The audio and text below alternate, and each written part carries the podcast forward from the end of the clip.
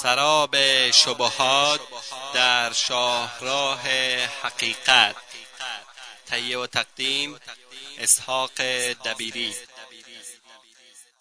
بسم الله الرحمن الرحیم. الحمد لله رب العالمین و صلی الله وسلم على اشرف الانبیاء والمرسلین نبینا محمد وعلى آله و اصحابه اجمعین. اما بعد، شبهه ها و اتهامات آزادی خواهان. قبلا درباره شبهه اول و دوم صحبت کردیم که در این حلقه درباره شبهه سوم صحبت خواهیم کرد. پایه و اساس لیبرالیسیوم مبنی بر اصالت اختلاف می باشد، در حالی که اختلاف امری کونی است نه شرعی و دینی، ولی آنها اختلاف را مباحث و تفریقه را صحیح می دانند و آنها را تأیید و مانع آن نمی شوند. جواب این شبهه، این عقیده و طرز تفکر مخالف و ضد قرآن و سنت و اجماع و عقل و فطرت بشریت می باشد.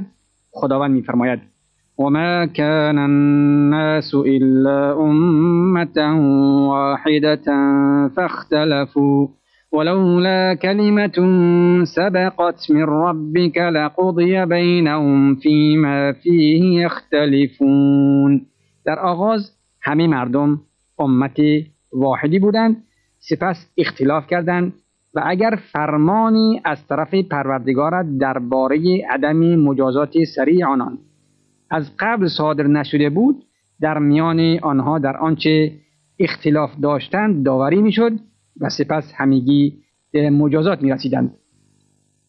در اصل و اساس بشریت یک ملت واحد بوده است، هم از نظر عقیده و هم از نظر دین و آیین، که همان توحید خالصی است که از هر شرک و بدعت و خرافات به دور می باشد. در میان قوم نوح علیه السلام اختلاف و تفرقه و شرک پیدا شد. خداوند حضرت نوح علیه السلام را برای آنها فرستاد و آنها را از اختلاف نهی کرد و همه را به سوی توحید و یکتاپرستی دعوت نمود. خداوند در قرآن کریم در آیات متعددی تفرق و اختلاف را مذموم دانسته و می‌فرماید: واعتصموا بحبل الله جميعا ولا تفرقوا، و همگی به رشته خدا چنگ زنید و پراکنده نشوید. در آیه دیگر می‌فرماید: من الذين فرقوا دينهم وكانوا شيعا كل حزب بما لديهم فرحون، و از زمره مشرکان نگردید، از آن کسانی که آیین خود را پراکنده و بخش بخش کردند و به دسته ها و گروه های گوناگون تقسیم شدند، هر گروهی هم از روش و آیینی که دارد خرسند و خوشحال است. بار دیگر خداوند در آیه دیگر می‌فرماید: ان الدین عند الله الاسلام و ما اختلف الذین اوتوا الكتاب الا من بعد ما جاءهم العلم بغیا بینهم ومن يكفر بآيات الله فإن الله سريع الحساب. دین در نزد خدا اسلام و تسلیم بودن در برابر حق است و کسانی که کتابی آسمانی به آنان داده شد اختلافی در آن ایجاد نکردند مگر بعد از آگاهی و علم، آن هم به خاطر ظلم و ستم در میان خود. و هر کس به آیات خدا کفر ورزد خدا به حساب او میرسد، زیرا خداوند سریع الحساب است. خداوند اختلاف و تفریقه میان آنها را مورد ذم قرار میدهد و بیان میکند که سبب این اختلاف جهل و ناآگاهی نبوده است، بلکه بغی و سرکشی بوده است. شیخ الاسلام ابن تیمیه رحمه الله در کتاب خود مجموع الفتاوی چنین میفرماید: این اصل مهم و بزرگ، یعنی چنگ زدن به رشته خدا و عدم تفرق و اختلاف، از مهمترین و بزرگترین اصول اسلام به شمار می رود و از توصیه های بزرگ و مهم قرآن کریم می باشد. و کسانی را که این اصل مهم زیر پا گذاشته‌اند و آن را ترک نموده‌اند مورد مذمت و نیکوهش قرار داده است، مثل اهل کتاب و غیر آنها.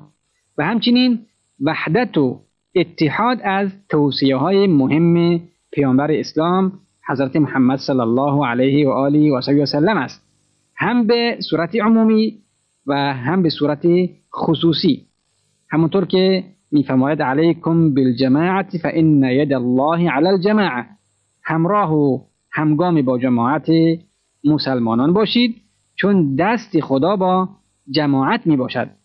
و همچنین می‌فرماید فإن الشیطان مع الواحد و هو من الاثنین ابعد، شیطان با کسی است که به تنهایی و دور از جماعت مسلمانان عبادت و کار می‌کند، در حالی که شیطان از دو نفر و بیشتر دورتر و شکست‌پذیرتر میباشد.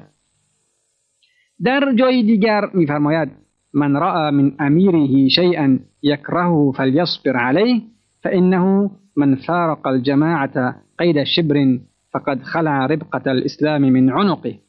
هرگاه از امیر و فرمانده خود چیزی را مشاهده کردید که آن را دوست نداشتید، تحمل کنید و صبر پیشه کنید، چون هر کس به اندازه یک وجب از جماعت مسلمانان جدا شود، در واقع گردنبند اسلام را از گردن خود بیرون آورده و از اسلام جدا شده است. همچنین در حدیث دیگر صلی الله علیه و سلم می‌فرماید الا انبئکم بافضل من درجه الصلاه والصيام والصدقه والامر بالمعروف والنهي عن المنکر قالوا بلى يا رسول الله قال صلاح ذات البين فإن فساد ذات البين هي الحالقة لا أقول تحلق الشعر ولكن تحلق الدين. می‌فرماید آیا به شما خبر دهم از انجام کاری که ثوابی آن از نماز و روزه و صدقه و امر به معروف و نهی از منکر بیشتر باشد؟ اصحاب گفتند بله رسول خدا. پیامبر صلی الله علیه و آله و سلم فرمود صلح و آشتی بین مردم، چون دشمنی و عداوت و اختلاف بین مردم باعث فساد و از بین برنده می شود. ولی منظور از بین برنده مو نیست، از بین برنده دین می باشد و دین را از بین می برد. و در حدیث دیگر می فرماید من جاءکم و امرکم علی رجل واحد منکم یرید ان یفرق جماعتکم فاضربوا عنقه بالسیف کائنا من کان. هر کس به میان شما آمد و پیشنهاد کرد که یک نفر را امیر و فرمانده قرار دهیم، ولی هدفش تفریقه و اختلاف بین جماعت باشد، گردنش را بزنید. حالا این تفریقه انگیز و تفریقه افکن هر کس که خواهد باشد. در اینجا سخن ابن تیمیه تمام می شود. تمام بشریت ندای وحدت و اتحاد را سر می زنند با اینکه روش آنها باشد، ولی لیبرالی ها به سوی تفریقه و اختلاف دعوت می کنند و این مقوله را بین مردم تثبیت می نمایند. بله، لیبرالی ها می گویند ما به سوی وحدت و اتحاد دعوت می کنیم، به طوری که بین تمام ادیان و مذاهب بدون هیچ قید و بندی وحدت ایجاد می کنند و هر کدام را حق می شمارند. و معلوم است که این تفکر باطل و اشتباه است، همونطور که بیان کردیم. و با شریعت و دین اسلام و با کتاب که نه در گذشته و نه در آینده هیچ باطل و ناحقی در آن داخل نمی شود و از طرف خالق حکیم و حمید نازل شده است، در تضاد می باشد. خلاصه مطلب این است که اراده کونی خدا مقتضی وجود اختلاف و تفرقه است و اراده شرعی خدا اختلاف و تفرقه را ممنوع کرده است و از آن نهی نموده است و نتایج وخیم آن را نیز بیان کرده است. خواست و اراده کونی و جهانی خدا خواستار وجود شیطان و کفار و اهل بدعت و خرافات می باشد، ولی اراده شرعی و دینی خدا انسانها را از شیطان و کفار و اهل بدعت و خرافات برحذر می دارد و علیه آنها به جنگ می پردازد. شبهه چهارم، لیبرالی ها با تمسک به آیه لا اکراه فی الدین، هیچ گونه اکراه و اجباری در دین نیست، استدلال می کنند و می گویند تعدد دینی و فکری درست و جایز می باشد. جواب این شبهه، این آیه به جایز بودن تدین و دینداری به غیر اسلام اشاره ندارد و از چند جهت به اختصار به آن اشاره می کنیم. صورت اول نفی اجبار در دین به این منظور نیست که درست و صحیح است، وارد آن نمی‌شویم، بلکه منظور این است که کسی که وارد اسلام نشود از قتل و کشتن آن نهی شده است و در خون آن، در خود آن آیه و آیه که بعد از آن می آید به بیان حال کسی می پردازد که وارد دین اسلام نمی شود و یا از ورود به آن امتناع می ورزد. خداوند می فرماید لا اکراه فی الدین قد تبین الرشد من الغی فمن یکفر بالطاغوت و یؤمن بالله فقد استمسک بالعروة الوثقى لا انفصام لها والله سمیع علیم، تا آخر آیه که اجبار و اکراهی در قبول دین نیست، چرا که هدایت و کمال از گمراهی و دلال مشخص شده است. بنابراین کسی که به طاغوت و شیطان و بت‌ها و معبودهای پوشالی و هر موجودی که بر عقل بشورد و آن را از حق منصرف کند، کفر بیورزد و به خدا ایمان بیاورد، به محکمترین دستاویز دست آویخته است و اصلا گسستن ندارد و خداوند شنوا و داناست. در آیه بعدی می‌فرماید الله ولی الذین آمنوا یخرجهم من الظلمات الی النور والذین کفروا اولیاؤهم الطاغوت یخرجونهم من النور الی الظلمات اولئک اصحاب النار هم فیها خالدون. خداوند متولی و عهدهدار امور کسانی است که ایمان آورده‌اند. ایشان را از تاریکی‌های گمراهی، شک و حیرت بیرون می‌آورد و به سوی نور حق راهنمود می‌سازد. و اما کسانی که کفر ورزیده‌اند، طاغوت یعنی شیطان و داعیان شر و زلال و گمراهی متولی و سرپرست ایشان هستند، آنان را از نور ایمان و فطرت پاک بیرون آورده و به سوی تاریکی‌های کفر و فساد می‌کشانند.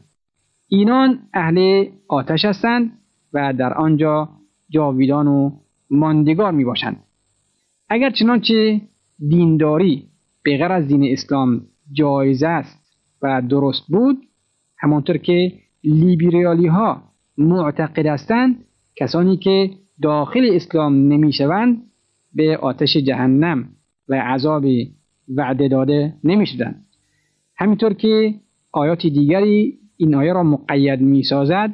پس آنچه که واجب و فرضی است ایمان به تمام آیات قرآن کریم، نه به بعضی ایمان داشته باشیم و به بعضی دیگر کفر ورزیم. این آیه مربوط به کسی است که اصلا وارد دین اسلام نشده است و مربوط به اهل کتاب می باشد که این نظر اکثر علمای اسلام است. و وقتی برنامه ما تا چون اینجا به پایان می رسد، بقیه این شبهه را در حلقه آینده خواهیم آورد. شنوندگان عزیز، وقتی برنامه ما تا همینجا به پایان میرسد، تا هفته آینده شما را به خداوند بزرگ میسپاریم. والله اعلم. وصلی الله وسلم علی نبینا محمد و آله و صحبه وسلم. السلام علیکم و رحمت الله و برکاته.